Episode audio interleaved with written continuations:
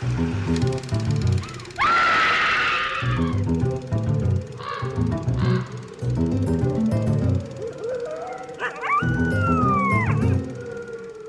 everyone, and welcome to Scream Scene, the horror movie podcast where we watch every horror movie ever made in chronological order and then we rank them from best to worst. I'm Ben. And I'm Sarah. Thank you so much for listening to us today.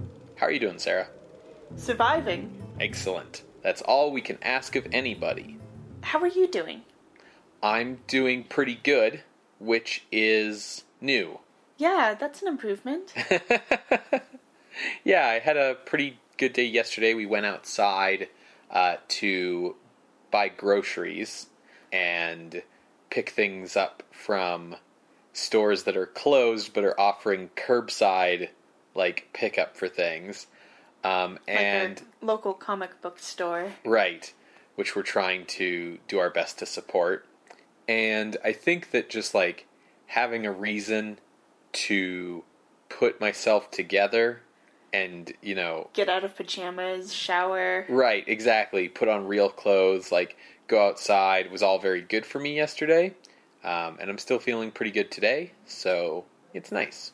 Well, I'm glad you're doing better. hmm Um, as I'm working from home, I find my productivity is much better if I shower and put on pants. Sure, Even yeah. though all of our video calls do not show the lower half of my body. Right, you could get away with Skype protocol. Yes. Yeah, Um, but it's going well. that's good. What are we watching today? Today, Sarah, we are sort of cycling back in time a little bit to pick up on a movie that we missed originally. Okay. Uh, so we are back in 1943, and we are watching Le Loup de Malveneur, uh, directed by Guillaume Radot. And Sounds like a French movie. yeah. Um, this movie was suggested to us by an anonymous listener last May, uh, but at the time, uh, I couldn't find any versions out there with English subtitles. Uh, and what versions I could find didn't even have the option to auto subtitle the French and then Google translate it to English, as we have done with questionable results in the past. Yes.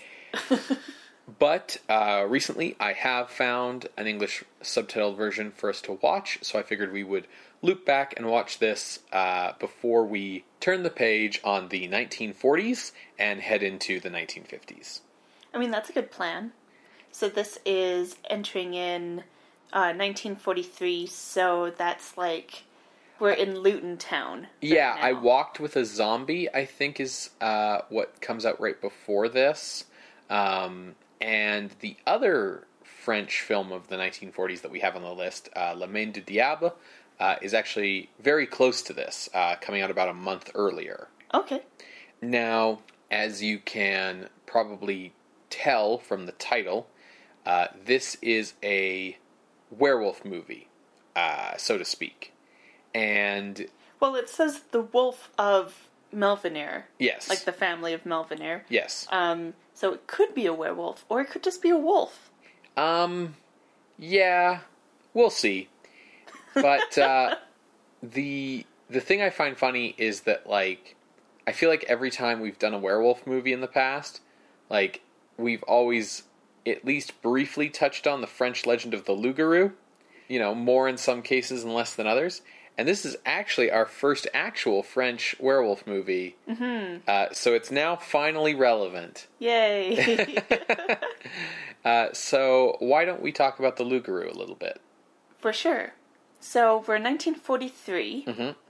The werewolf movies we've had up to this point are The Wolfman from 1942, Werewolf of London from 1935, and Wolf Blood from 1925. That's right. As we kind of explain in the Wolfman episode, uh, episode 88, um, that film really solidifies what we consider the legend or tropes of werewolfery. Yeah, I mean, full moon, silver bullets, uh, Wolfsbane. bites, pentagrams, all that stuff Yeah. is Wolfman stuff. Yeah. I'm kind of surprised we haven't come to France before. We kind of have with Catman of Paris in 1946, but that technically hasn't happened yet. You mean Come to France with a Werewolf movie? Yes. Yeah. Yeah. Um, because it's a recurrent location with werewolf literature as well as lore. Um, mainly because continental Europe has always been plagued with wolves. Yeah, yeah, yeah. I mean, you know, a lot of wolf folklore is going to develop when, as a medieval European, uh, the apex predator above you is wolf. Yes. Not to mention the havoc that they wreak on your sheep. You know. Right. It's not just, oh, they're going to eat you as a human. Like, they are going to eat, like, your means of living. yeah. Um, the other reason why it's surprising that we haven't had a werewolf film from France before is because a lot of um, the older werewolf legends, including the Loup-garou, specifically are around Catholic practices. And France is, whew, Catholic. hmm So in the case of um, the Loup-garou, uh, if you didn't go to Easter Sunday services seven years in a row, you're going to be cursed to be a, a Loup-garou, a werewolf. You know, that's weirdly specific in exactly the kind of way that, like, old folklore is nonsense. Well, because they understand if you know the heart, um, the harvest, it's spring. Um, they understand if you're a farmer and suddenly you have to, you know, plant your food on an Easter Sunday. So, oh, you you missed services one year, maybe the second year. Better watch out. That seventh year, you're going to be cursed, and you're going to be cursed for 101 days. Okay. After that, um, the curse is lifted. You can also come out of the curse if someone recognizes you in wolf form. And that's the other thing. You turn into a wolf, not a wolf man hybrid. Right. Yeah, yeah, yeah. Because the Wolfman hybrid thing is really much more of a like Hollywood thing, right? Like your traditional folkloric werewolves are like you turn into a wolf. Period. Yes.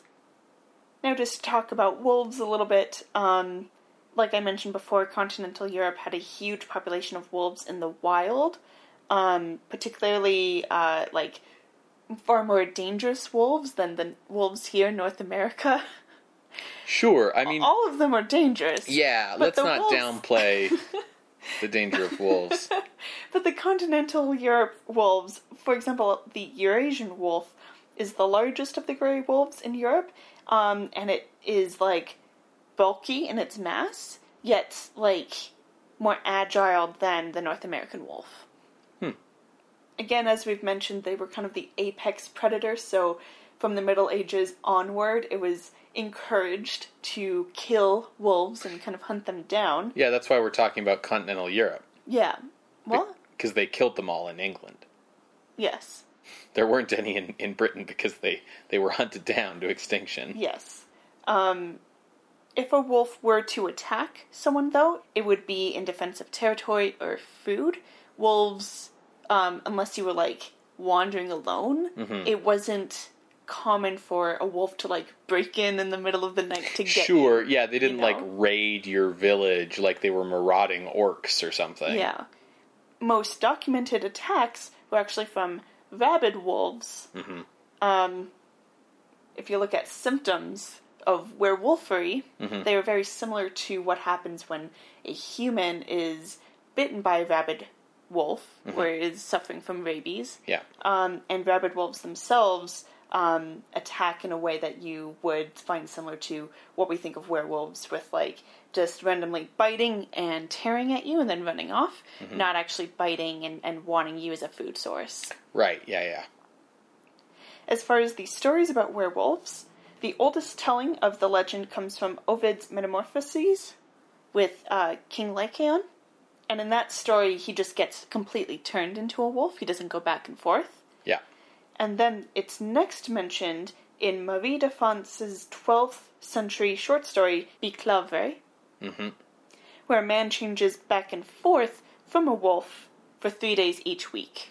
Yeah, it has something to do with him changing clothes, right? Uh, he can only change back if he gets his clothes. Right. now, if you were to look up on like Wikipedia or sites online that list uh, werewolf literature, you would find tons of examples where it's not actually really a werewolf. It's maybe like more about wolves um, or like controlling wolves, something like right, that. sure. Um, but the next case of a werewolf, as we would kind of recognize, comes in 1933's The Werewolf of Paris. So again, France. Um, and this was written by Guy Endore, and it's more historical fiction than horror. Um, what's interesting is the main character um, can transform back and forth, and he can avoid transformations by drinking blood. So kind of a mix Right. of Dracula in there. Yeah, I mean, in traditional folklore throughout Europe, there's often been sort of cross pollination between vampire stuff and werewolf stuff. Yeah, like there was an idea that vampires could turn into werewolves. Right, or like in Romania, there's like types of undead that are werewolves and like also vampires. Like there's things that are both or similar. And the firm delineation between the two is very much coming from like your Hollywoods, where you need like these specific rules and definitions For copyright reasons. and like yeah and for like franchising things out properly right Yeah. like you need to make sure that people know that like batman's the one who has no superpowers and superman's the one who, who has all the superpowers. right exactly and that there's like these key differences they aren't the same guy yeah.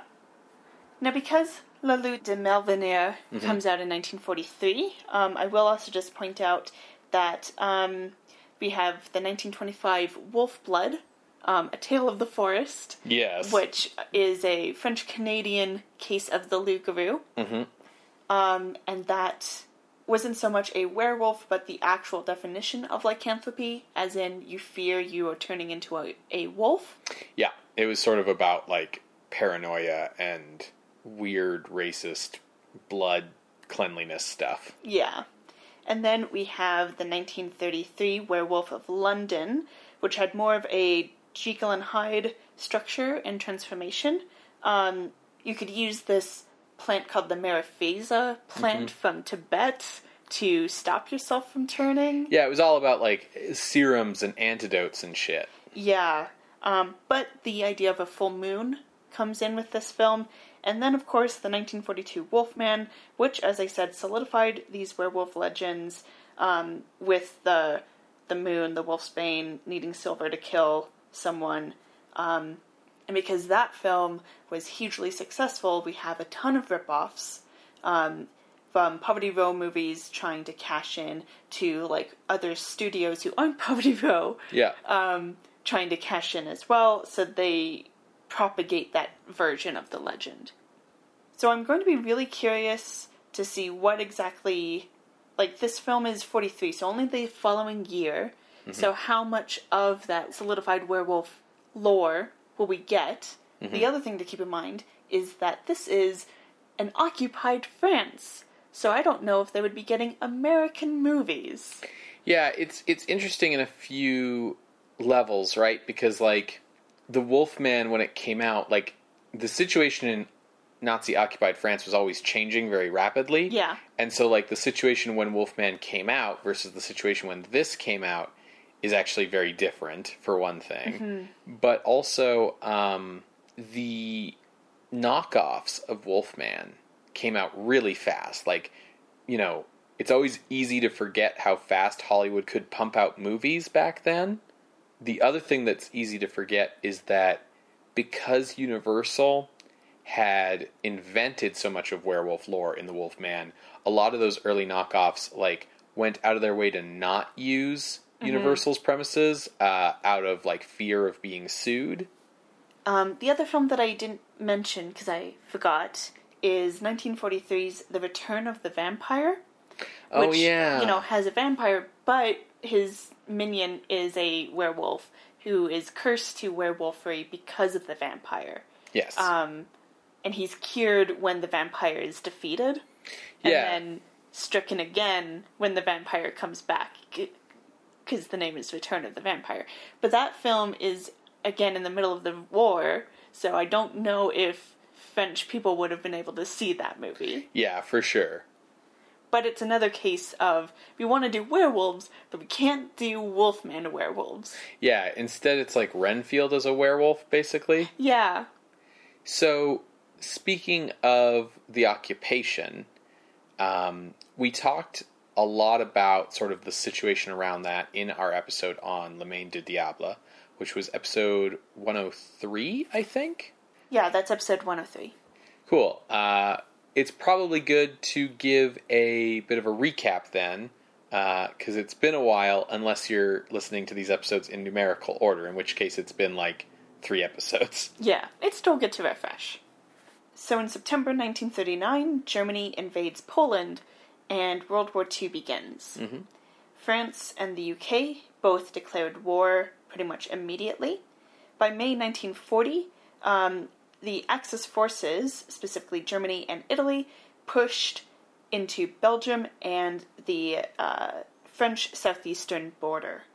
France fell by July, so very quickly, um, and because things happened so quickly, uh, French leaders were trying to ensure France's survival by negotiating an armistice with Germany.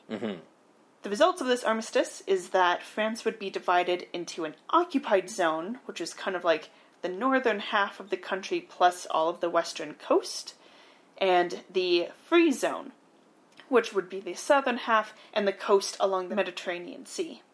Now, the occupied zone included Paris, so the French government relocated to Vichy in the free zone, hence why it's known as Vichy France. Mm-hmm. Now, this was a bad deal. France had to pay the cost for the German army to occupy the land and manage French citizens in the occupied zone, and they were not allowed any kind of international trade. Um, they had no real power. They basically just handled the paper pushing aspect of government, Yeah. um, and they had to comply with German orders. Um, that includes um, all the way down to citizens having to follow German military orders, um, all the way up to following decrees from uh, Hitler himself. Now, that kind of changed in November 1942 in response to the Allied forces pushing in uh, to North Africa, um, so across the Mediterranean Sea.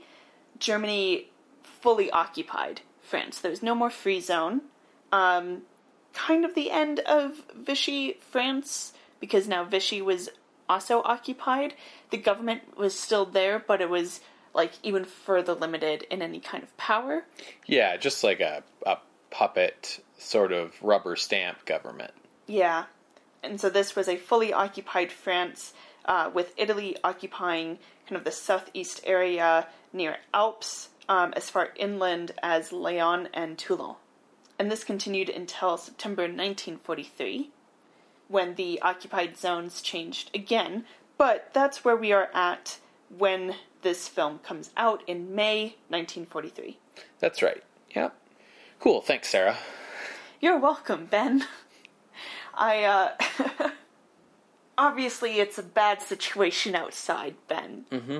But. It could be worse. Yeah, we're not occupied by Nazis. yes. Um. Because the thing is, in France, like. There were huge shortages of things like fuel, food. Like, 80% of the food that was produced in France was sent to German troops. Right. Uh, so the citizens had nothing. There was there was a lot of things going on then, and it it it makes you like it really makes you feel things, Ben. Sure. I'll leave it at that. Tell us about who made this movie, though. So, as we mentioned in our episode on Le Main du Diable, the French film industry in 1943 was entirely controlled by the Nazi government, uh, with the German bankrolled Continental Films being the only authorized film production company. However, the production of this and Le Main du Diable within such a close time frame sort of suggests that despite Joseph Goebbels' aversion to horror films, the genre's like resurgence in the United States required some attempt at a response. You know, there had been 10 horror films released in 1942, uh, and then 14 in 1943 and 1944. That's in the States? That's like overall. Okay. Um, and that's sort of, you know, 43, 44 sort of the height of the genre's popularity before it starts like falling off again. And so I think these movies came maybe out of a little bit of a feeling of like, oh, well, we can do that. We can do that better. You know? We don't have to import these popular American horror films. We can just make our own. Specifically, Le Loup de Malveneur was basically designed as an attempt to replicate the style of Universal films in France.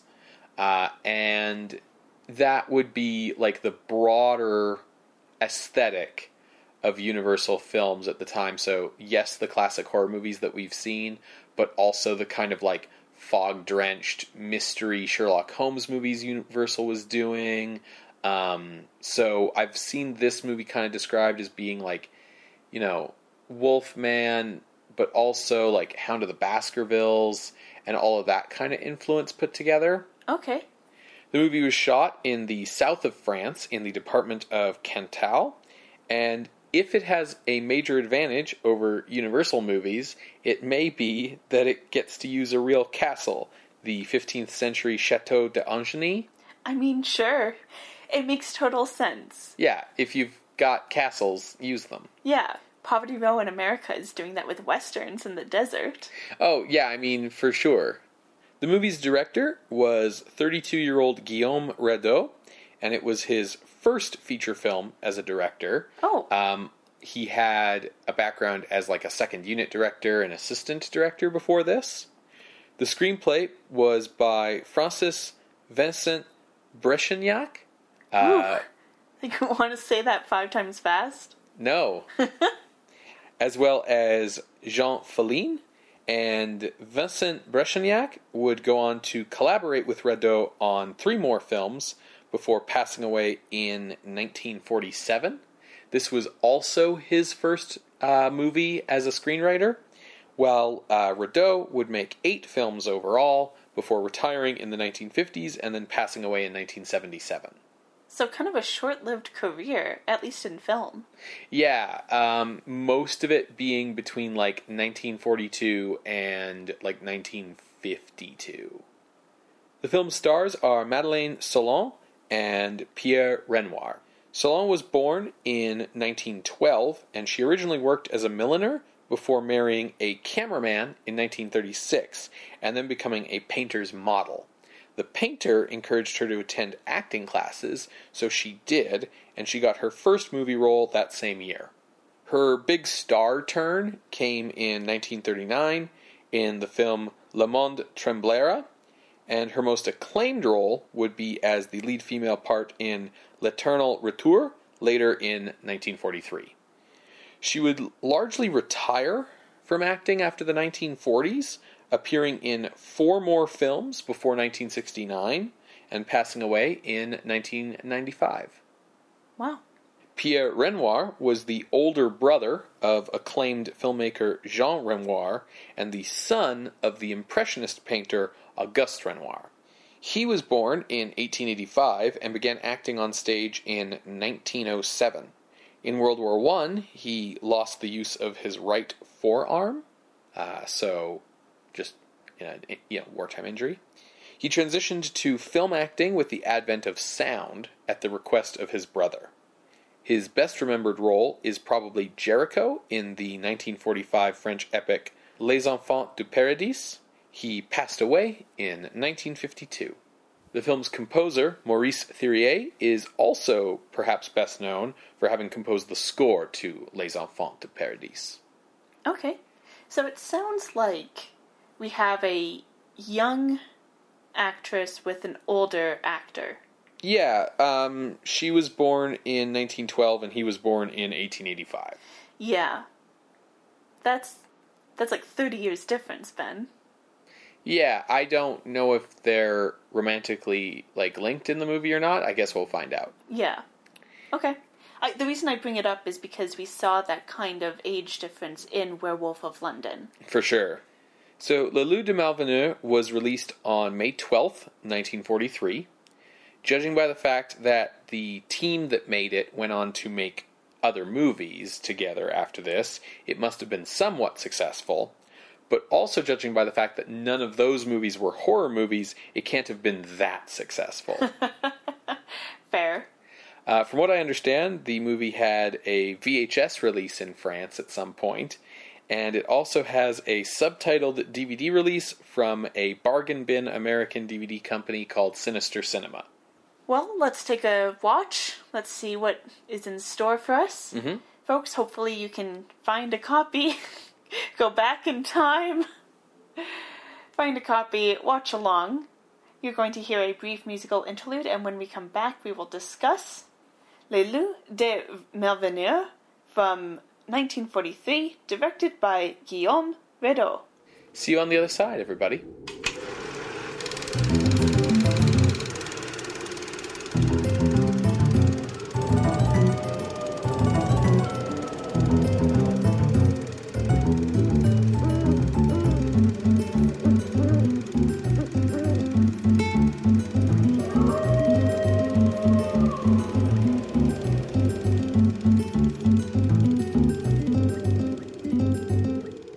Welcome back to Scream Scene. We just finished watching Le Loup de Malveneur from 1943, directed by Guillaume Radot.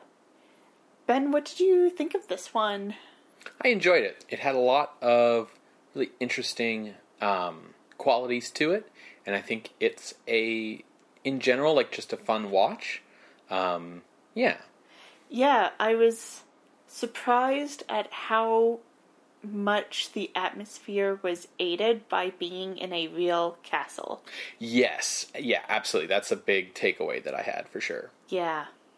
Well, the thing that's sort of, for me, interesting was seeing these like universal horror movie tropes that are in themselves kind of like very European derived. Mm-hmm. Like it's always like some out of the way village in Europe somewhere, and then like the crumbling castle on the outskirts, and like all these other things. Even if it's set in the United States, it's still like an isolated village with a crumbling castle on the outskirts somehow. And so seeing these American tropes that are clearly being emulated by this European film, but because those tropes are like based on like appropriating European imagery, it's like this weird full circle kind of thing. Yeah. You know, it's like it's like if you were watching like the Japanese dub of Mighty Morphin Power Rangers, you know? sure. And so the way that the story is put together is like, in some ways, it's like a checklist of tropes. It ha- it feels unique and new and different just because we're in France. Yeah. It's funny how it's like feeling like a refreshment on an old formula just because it's someone else doing it. Right, and and it's you know, and as you said, being on location and in a real castle and all these other things. But uh, let's talk about the story of Le Loup de Malveneur. For sure. Um, it's convoluted, Yeah, that's true. But mainly just because we don't get to see what goes on. Yeah, it's it's definitely one of those movies where the entire plot gets explained to you in the last five minutes, kind of movie, and even then, you're left with some questions. Yeah. Uh, very intentionally, I would think. Um, I think it's also a little convoluted because it is like a puzzle put together from like trope pieces. Yeah, it's also a bit of a mystery. It's an old dark house kind of feel. Yeah, it's like Yeah. got um, some Jane Eyre. It's a mad scientist movie. Uh, it's a werewolf movie still at the end. Like, yeah, it's a few different things Yeah. So I've tried to make it as clear as possible. for sure. It's as clear as mud. Right. So we open with hearing about the family legend of the Malveneurs. Mhm. Apparently, the very first Malveneur was a guy who raised three wolf cubs as hunting dogs. Um, but for reasons I won't get into, he was cursed by God because he frightened the villagers so much. Um, and with this curse, this man um, would turn into a wolf at night, but be human by day. Original Hulk rules. Is it? Yeah, he doesn't turn into the Hulk due to anger for like a few years. Originally, it's day and night. Ah. This legend is claimed as truth because one day a villager killed a wolf with an axe, and this, the very first Malveneur, uh, he was found in his bed with an axe wound. Also in this myth is the idea of his human form is one place, while his wolf form runs the runs wild. Yeah. So he's kind of in two places at once. Yeah, it's it's he doesn't like it's almost like he doesn't transform from human to wolf. It's like he goes to bed a human and then like his spirit leaves there and inhabits a wolf during the night and then like comes back or whatever. Yeah. But it's kind of like wolf matrix because if you die as a wolf, Yeah, you you- die in real life. Yeah, exactly. Yeah, they're they're they're linked. Yeah.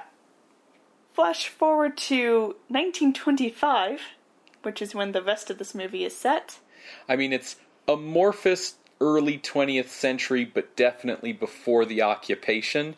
But we know it- definitely after the First World War. Yes, we know it's 1925 only because of like a date on a tombstone, but like people's fashions aren't like there's no effort to be like, "Oh, it's the 20s" like in terms of period. Like everyone's fashions are very up to date 1940s. It's just definitely before the occupation. Yes. And we meet the last Malveneur descendant named Reginald, who is a scientist in cell rejuvenation, and he hopes to work to help restore his wife Estelle to her full health. She has a bad heart, and she's been in ill health since giving birth to their daughter, Genevieve. Now, I know what you might be thinking. How can he be the last Malveneur if he has a daughter? Mmm. But primogenitor, you see. What? Primogenitor. What does that mean? Uh, like male inheritance in like noble families. Ah, cool. That was going to be my point, but there's apparently a word for that. Yeah. Good job, Ben. um, yes. Yeah, it, he doesn't have a male heir, so like technically, like He's the last of his line. And also, getting an, a male heir is part of his motivation for restoring Estelle to health. yeah, because she's she's too weak to like Have go another through another pregnancy. Yeah, Yeah. We also meet on this dark and stormy night um, Reginald's sister, uh, Megda, um, so Estelle's sister in law, um, the servant Edward, the deaf and mute servant Mariana. Um, we meet friendly friend Dr. Gerard, and we don't meet him, but we hear of the gamekeeper Morin, who helps Reginald with the vivisection of animals during his experiments.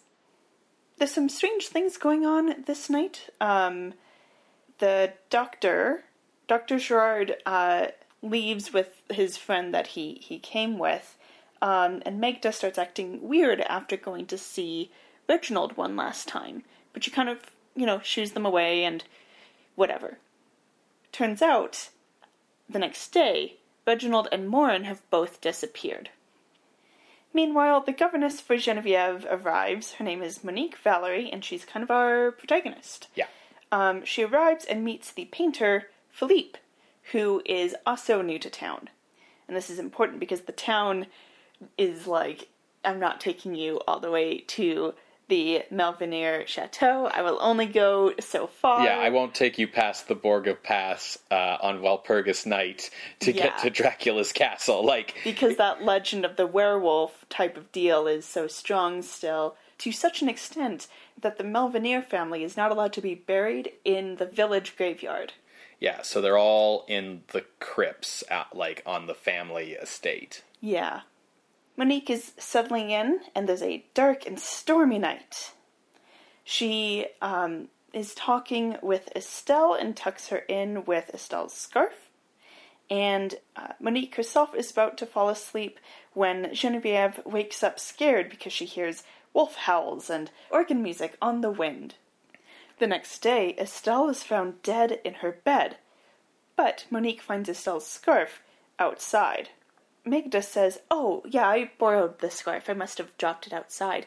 But that's a lie because Estelle was tucked in with it. So, hmm, why would she lie? Monique also notices Mariana taking food to the locked lab slash dungeon slash basement.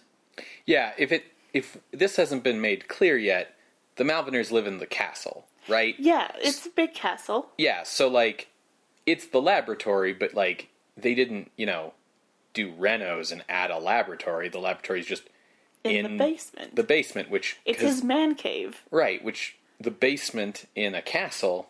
Is a dungeon. Yes, correct. So both are true.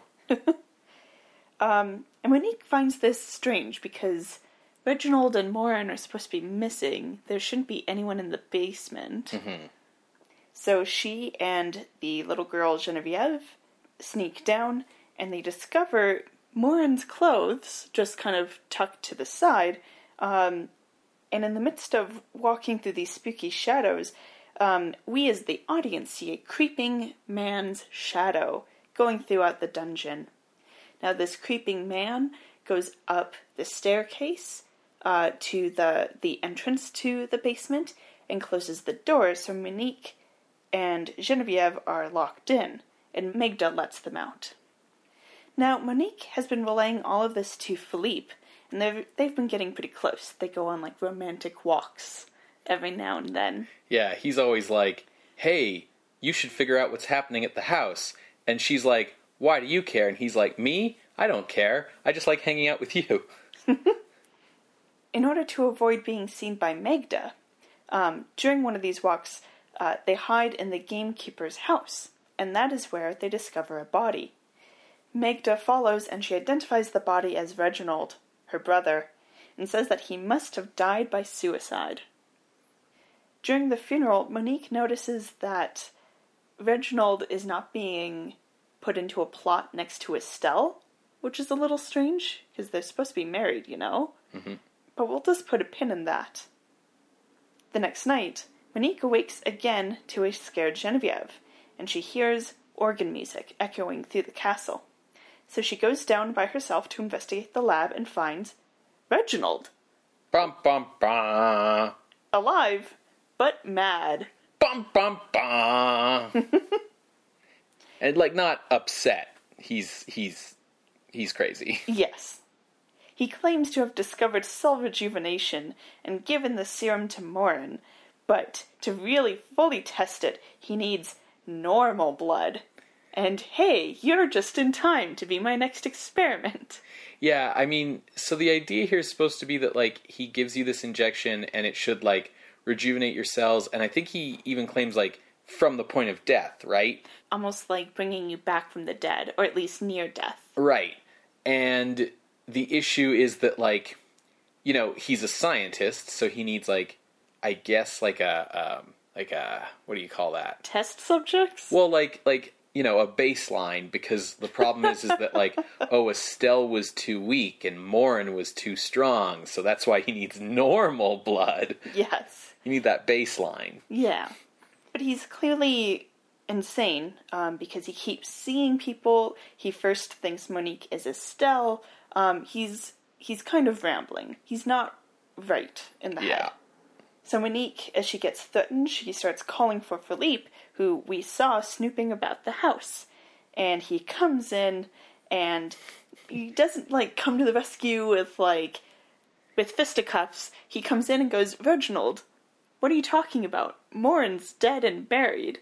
Yeah, he does come in down the dumbwaiter, which is pretty cool. Yes. Um, but yeah, Reginald's under the impression that Morin is alive because his gave body him, was moved.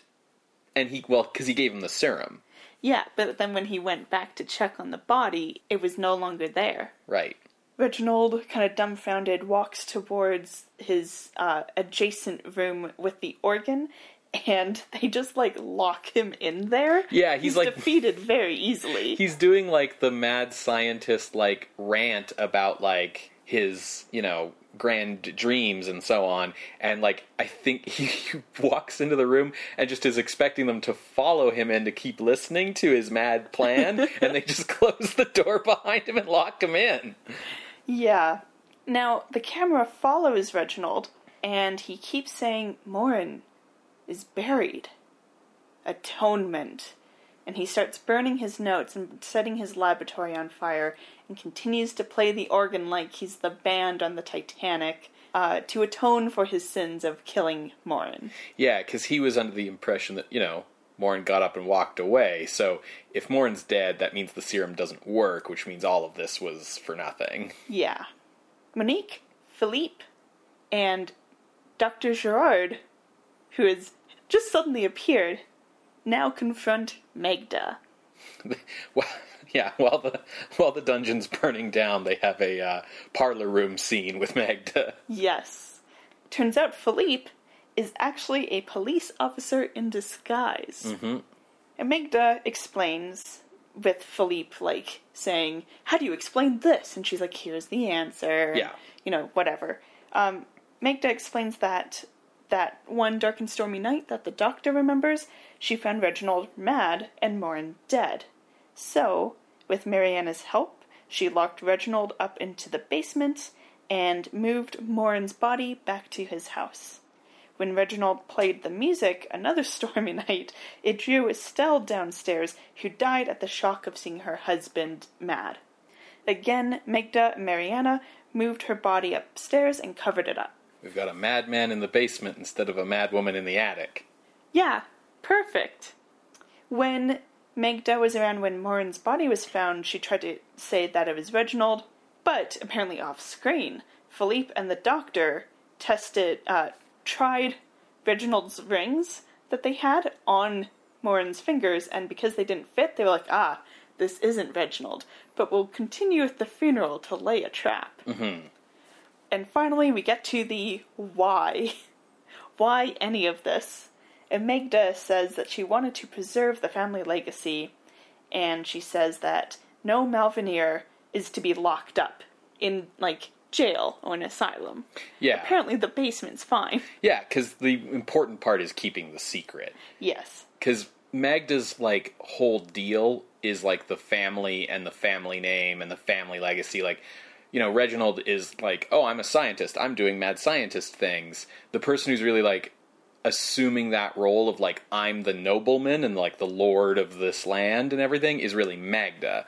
Like she's the one going around with like a a riding crop like tucked under her arm everywhere and And saying, Get off my lawn, you villagers. yeah, exactly.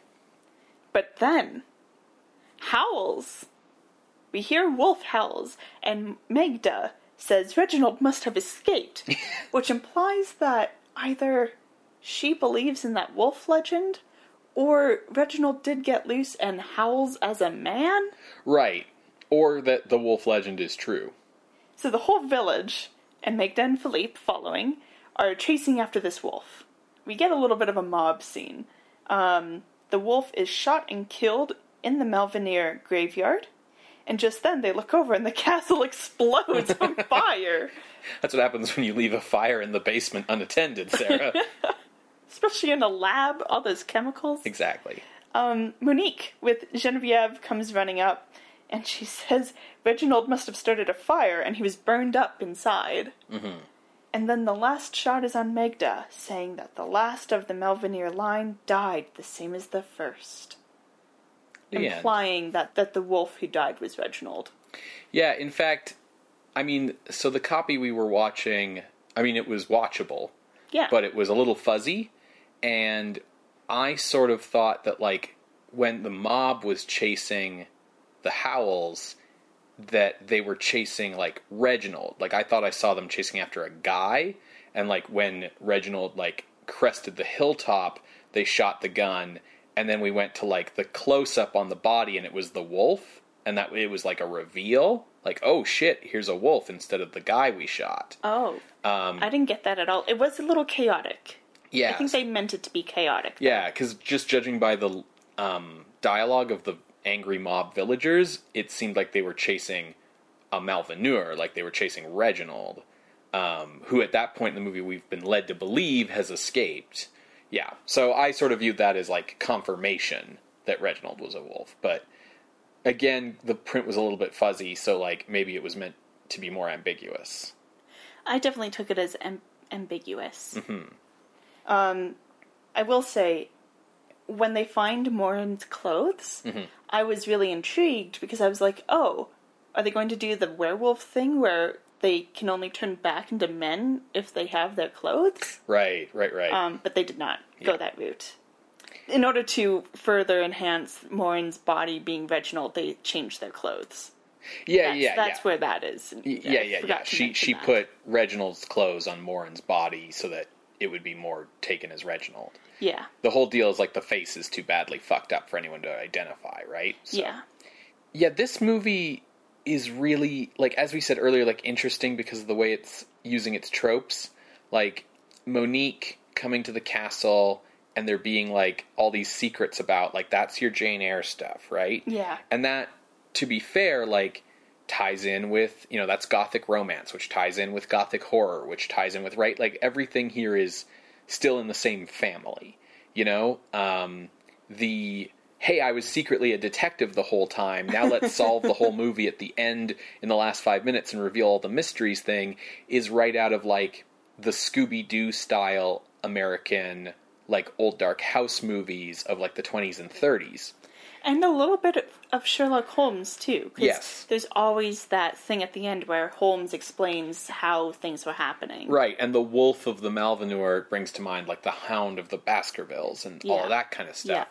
But like what's interesting about the narrative structure is that this is a movie that starts out being like, oh yeah, there's a legend that the Malveneurs are werewolves, and then like, you know, there's howls and there's people dying and all this stuff. And then when you find Reginald alive, it's like, oh, okay, we're gonna get like the there's no real werewolf Scooby Doo kind of thing. But then it's like, oh no no no, this isn't a werewolf movie actually. This is a mad scientist movie, and it is a real horror movie. It's just not a werewolf movie. Let me talk to you about how I've brought people back from the dead. And you're like, oh, okay. and then he dies, and it turns out maybe he was a werewolf after all. Like like it has the structure of a like, oh, there was nothing actually supernatural going on here, except that there was, maybe. Yeah, Like- it's like maybe, Yeah. Um, and you're like maybe what exactly? yeah, pretty much, right?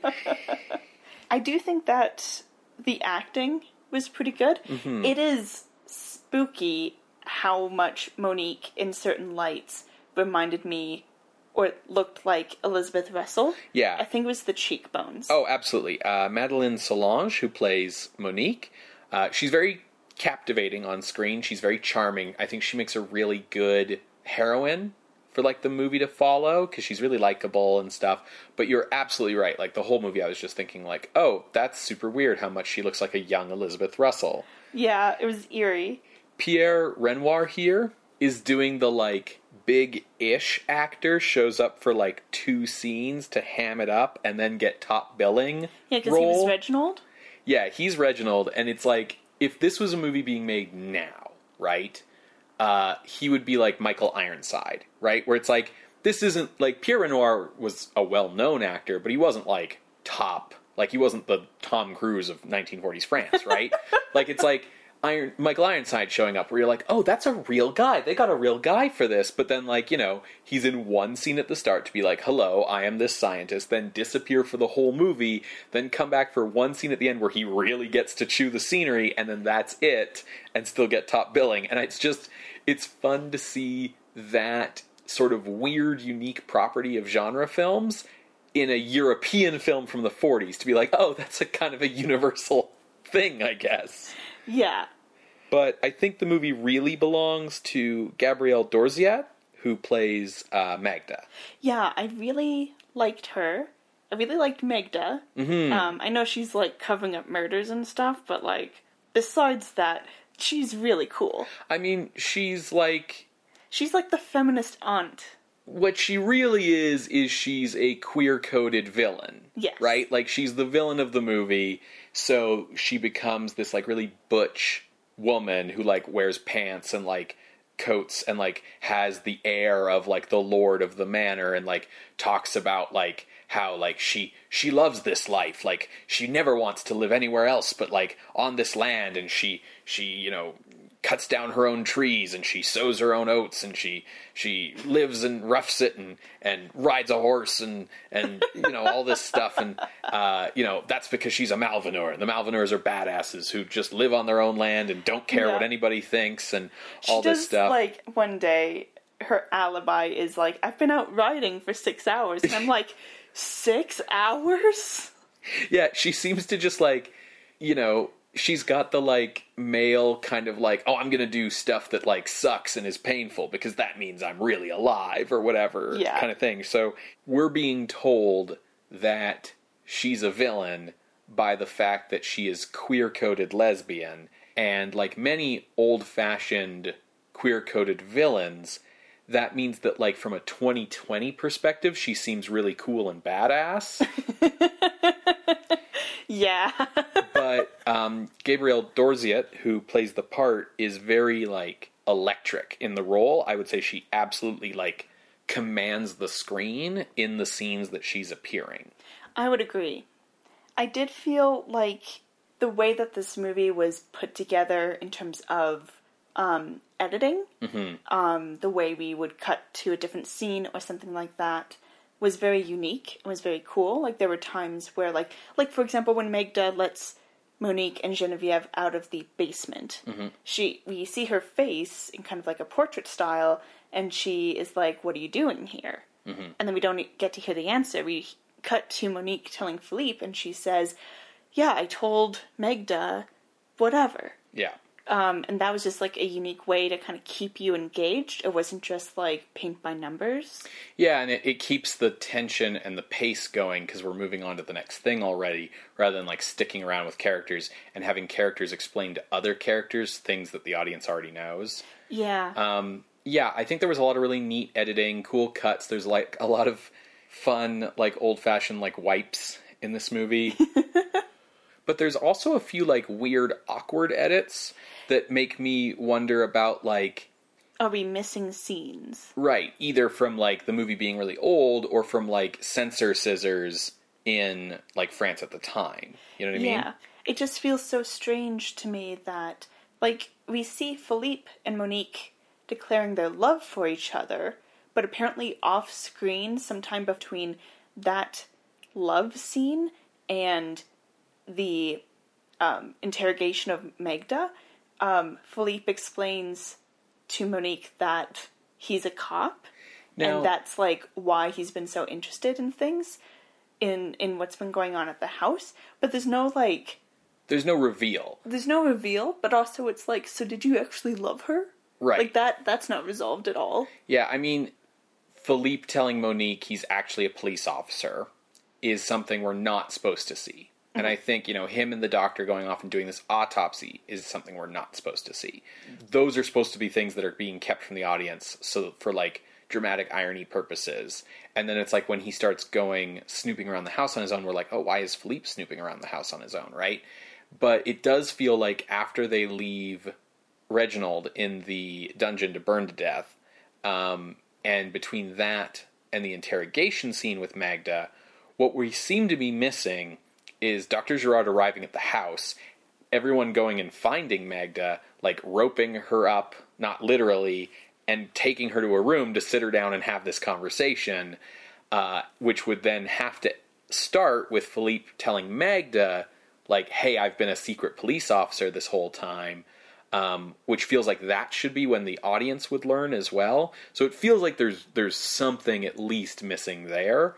Um, but there's also like a few other parts where when the film cuts, the like soundtrack jumps awkwardly, and we know that this movie doesn't have a library soundtrack; it has a, a real score. So like those also to me felt like oh something got cut here, and whether that was a censorship cut or whether that was just like a oh no, this movie has to be 99 minutes or less, and it came in at 115, so, you know, that kind of thing.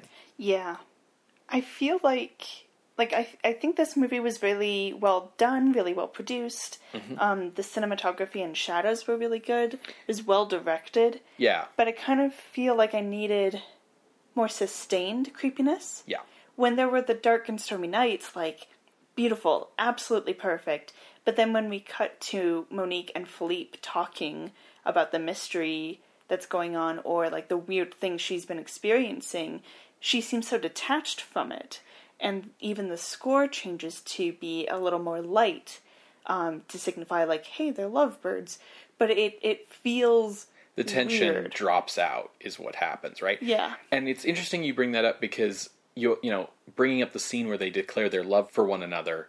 The thing that I thought watching that scene was that like the movie did a much better job of believably portraying the two of them falling in love than like most American movies of this type do with their leading couple. Yeah. Where like it's just well, I'm a man, like And you're, a woman. Yeah. So let's bone. yeah, yeah, it's just exactly. Whereas, like, this movie shows us their romance and shows them getting to know each other and has all these romantic scenes between them where they have all this chemistry and this wit going back and forth. But, like, the problem is by spending the time to realistically build up their relationship, it means the movie, like, is cutting to, like, full on just like a French romance movie for like half the film. Like it's it's this other thing for these periods, and I'm not sure if that's just because like that's what is expected in French cinema, or if it, that's like some kind of like well we're trying to play to all the audiences. I feel like it's definitely trying to play to all the audiences, Mm-hmm. but I also wonder how much of it is them, them as in the makers of the film, seeing the list of universal tropes we have to meet, Mm-hmm. and not so much just like checking them off, kind of whatever. But being like, oh, okay, so we need to do a spooky scene. Cool. Here's a spooky scene. Yeah. Oh, there's a romantic subplot. Uh, here's a romantic subplot, and like the like really doing that really well, but forgetting how it connects to the spooky. I don't think romantic subplot was on their list of tropes to hit. Like I think that's the part that feels like a French movie.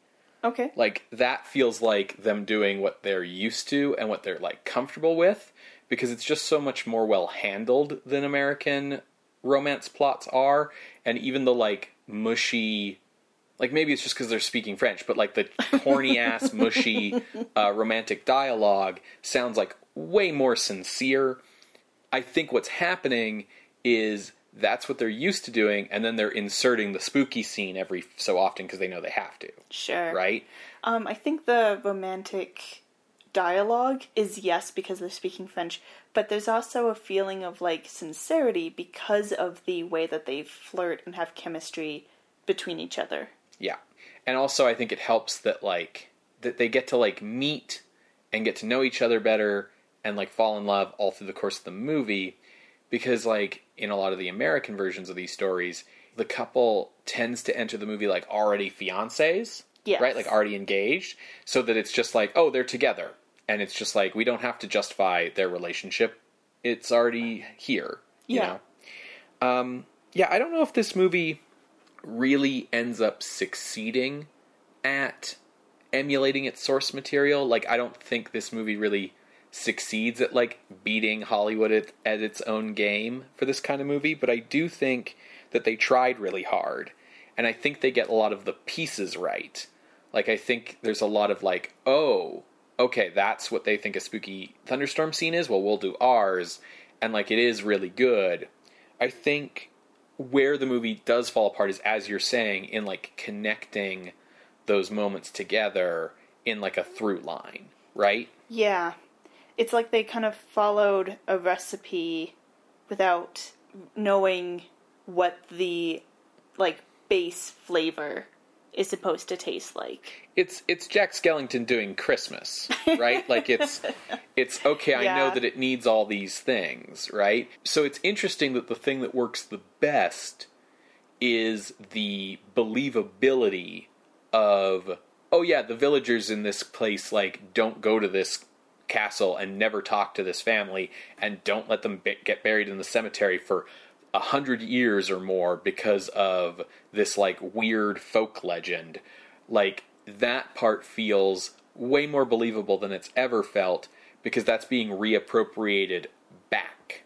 Yeah. Everything did feel very believable from the villagers to, as we've said, the romance to even Magda. Mm-hmm. Yeah. Yeah, like- like, it, it all felt very believable. Magda feels like she's really that kind of person, right? And I don't know if like that performance or like the way that Lugosi is better at being Dracula than say like Lon Chaney Jr. or you know those kind of things just come from like being in a country that does or being from a country that does have nobility. So it's like, oh, I know what those people are like, right? Yeah. Rather than I'm I'm kind of pretending. Um, because like certainly like America had wealthy millionaires who you could argue were like America's nobility, but the numbers and the percentages will shock you how way less rich Americans, uh, like the American rich class, was in the 40s compared to now. Like, yeah, the the millionaires of today are definitely like fucking emperors of the world or whatever, but not so much really in the 1940s. It wasn't as like directly comparable, I think. Drastic. Drastic. Yeah, that's that's the word I'm looking for. Yeah. Yeah, it's it's like, you know, I'm just Wealth inequality. yeah, you know, millionaires of the 40s were like a hundred times richer than the average person, and now the wealthy are like a billion times richer than the average person. Yeah. Yeah. It Our world is so fucked, Ben. okay, anyway, back to the movie. You were saying? so. Yeah, I think this is a really fun watch. I think it's really enjoyable, um, but I don't think I don't think it's like a classic or even maybe effective at what it's doing. But I definitely enjoyed it. How do you feel about this being considered horror? Oh, I definitely think it's horror. It's definitely going for it all the way. It's just like stumbling and not quite doing it right, but I think it's still definitely a horror movie. Okay. Once I feel like one of the like, you know, we we talk in the first episode about like I know it when I see it, right? And I feel like the thing that I see that lets me know is if there's a bunch of beakers and flasks in a room in like a castle. Like that's cool. It's a horror movie. Like otherwise, like beakers and flasks and shit belong in like laboratories. If they're surrounded by like stone castle walls, it's a horror movie. Sure. The castle does explode. It is a model of the castle. Yes. They don't actually explode the full castle. Yeah. Um, cool. So let's move on to ranking. Absolutely. So, when I was thinking about ranking this movie, the first place I looked was to find Le Main du Diable. Oh, that's what I did too. Yeah, well, it's just like another French horror movie from exactly the same time period, so it feels like a good place to start for like a basis of comparison. Yeah, so that is at 68 currently. So I immediately felt this was better than Le Main de Diable. I think it's more successful as a horror movie. I think Le Main de Diable's problem is that Maurice Tourneur's pretensions kind of get in the way of him. It just feels long and a little rambly. Yeah, Whereas um, Le Loup de Malveneur is focused, like we're at this castle. yeah, absolutely. Like, you know, we talked about this movie kind of trying to do horror without understanding it. Le Main de Diable is is way more that, right? Like, it has the like I'm an art director and I'm going to do the horror movie kind of problem. So I started looking up from there, and my eyes came to rest on the Ghoul at number 57, which because it also is like centered around like one house, you know, it's an old dark house movie, felt comparable. And right above that is Beast with Five Fingers, which is also super comparable as like a bunch of people in a big old house and even like the oh the dead guy is playing organ music when nobody's watching What is with that? I mean, I guess organs are spooky. It all goes back to the Phantom. Yeah, I think. absolutely. Yeah. Absolutely. No, you're totally right. Um, so I thought maybe Beast with Five Fingers or The Ghoul was better than this, even though like Beast with Five Fingers also has that like we're a horror movie but not. Um, except that like Le Loup Malveneur does the opposite. It's like Yeah. we're not really a horror movie, or are we? Whereas like Beast with Five Fingers is like this is definitely a horror movie. J.K. It's not. Totes J.K. would be silly if though, but totes J.K. Yeah, Uh, the ending really, oh, it so, really gets me. I wanted to give some idea that maybe those could be considered better, so I made my floor number 58, right below the ghoul. Working my way up to find a ceiling, uh, the next place that my eyes kind of settled was Fall of the House of Usher. The Chute de la Maison Usher at number 47, because French, creepy, old dark house, like decrepit ancient family stuff, right? And there's a curse on the family. Exactly. And I was thinking, like, you know, I think that Epstein movie is better than this. But then, like, just through the way that peripheral vision works, my eye saw that stuff like House of Dracula and House of Frankenstein and Frankenstein meets the Wolfman are above that. And I was like, hmm, hmm, I think this is better than those, maybe, though. uh, but I do think The Spiritualist, aka The Amazing Mr. X, is a better horror movie than this. Uh, absolutely. So my ceiling is The Amazing Mr. X, putting this at number 43. So that's my range 43 to 58. Within your range, I'm feeling more towards your bottom. Mm. Um, mainly because the Beast with Five Fingers, I think, is better produced Yeah. than yeah, this yeah, film. I mean, the, the hand effects. Peter yeah, Lorre. that that in itself, yes, Peter Lorre, um, and all of the as much as I was disappointed that it was all in his head, and as also as much as I'm disappointed with the ending being like, no, J.K., J.K. for real, J.K. times ten Yeah. kind of ending. Everything up to that point felt sincere. Well, yeah, like we talk about in that episode, it's a sandwich, right? So there's a sustained middle section where it's a horror movie, whereas, as we pointed out, like Le Loup de Malveneur is basically intercutting horror movie and romance movie. Mm-hmm. So my feeling is below Beast with Five Fingers, but above the Ghoul. The problem I end up having with that is then I see like Strangler of the Swamp, and I'm like, is this better than Strangler of the Swamp though? Like, is this better than Captive Wild Woman? Valley of the Zombies? Like, Valley of the Zombies is ranked really high purely on its fun level. Like, What even is Valley of the Zombies? Valley of the Zombies is the movie that doesn't have a valley or zombies because it's actually like Batman Dracula flying around like an urban city, like stealing blood from people. Right. That movie's dope. though. Yes. um, Um, well, I mean, like, look at, like, we have Orlacs Hände, Mm-hmm. Dr. Renault's Secret, White Zombie, like, all of these movies in here, even Captive Wild Woman, have that weird, like, sandwich intercutting thing. So I think we are looking in the right range. yeah, I think below House of Usher and Phantom of the Convent, for sure. Um, I'm just not sure about these movies kind of in the middle here because, yeah, this is kind of the area for, like, it's horror, but. but asterisk. yeah. Uh, okay, I'm cool with that. I feel like below El Fantasma del Convento at 48, but above Valley of the Zombies at 49 makes sense. Okay, you're cool with that? Yeah. All right. So entering the list at number 49 then is Le Loup de Malveneur from 1943, directed by Guillaume Radot. If you would like to see this list, you can go to our website, screamscenepodcast.tumblr.com. There you can find links to the other episodes we've mentioned today, like all of the werewolf films, um, the other films that we've mentioned in the ranking, and even Le Main de Diable. If you would like to contest this or any other ranking, you can reach us through our Ask Box on Tumblr. You can email us directly at screamscenepodcast at gmail.com or reach out over Twitter at underscore screamscene. And you can use all of those avenues to suggest movies that maybe we missed, just like this movie was suggested to us. Yeah, thank you, anonymous person. Um, I really did enjoy watching this. Yeah, this was really good.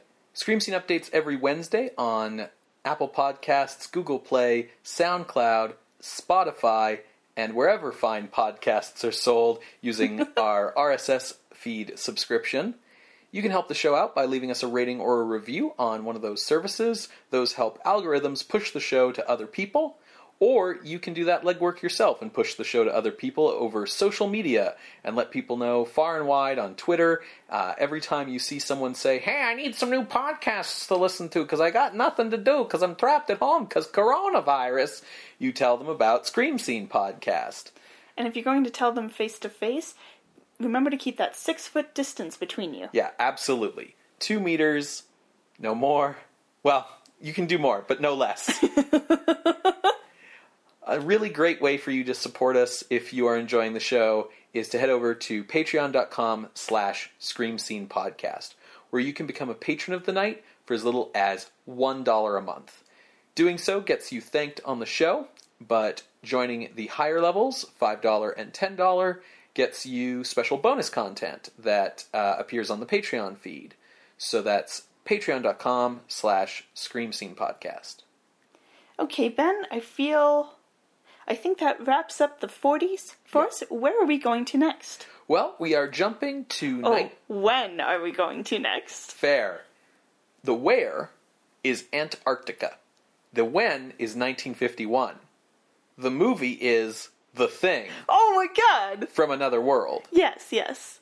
That John Carpenter's The Thing is remaking, kind of. Yes. Uh, yeah, it's the the title when you see like the credits, the posters, everything really needs to be said as The Thing from Another World. Because it's really clear that the from Other World part was just like added later. They saw that um, sci fi was catching on. Oh, absolutely. Yeah, we're headed into Let, us try to get this this into that kind of genre boom. You know how we've been having a lot of trouble over the 1940s being like, is this horror? Is this mystery? Is this thriller? Is it film noir? Yeah, that's about to become 10 full years of is this horror or is this sci fi? But I'm really excited to watch uh, The Thing from Another World with all of you next week. We will see you then, creatures of the night. Bye. Bye.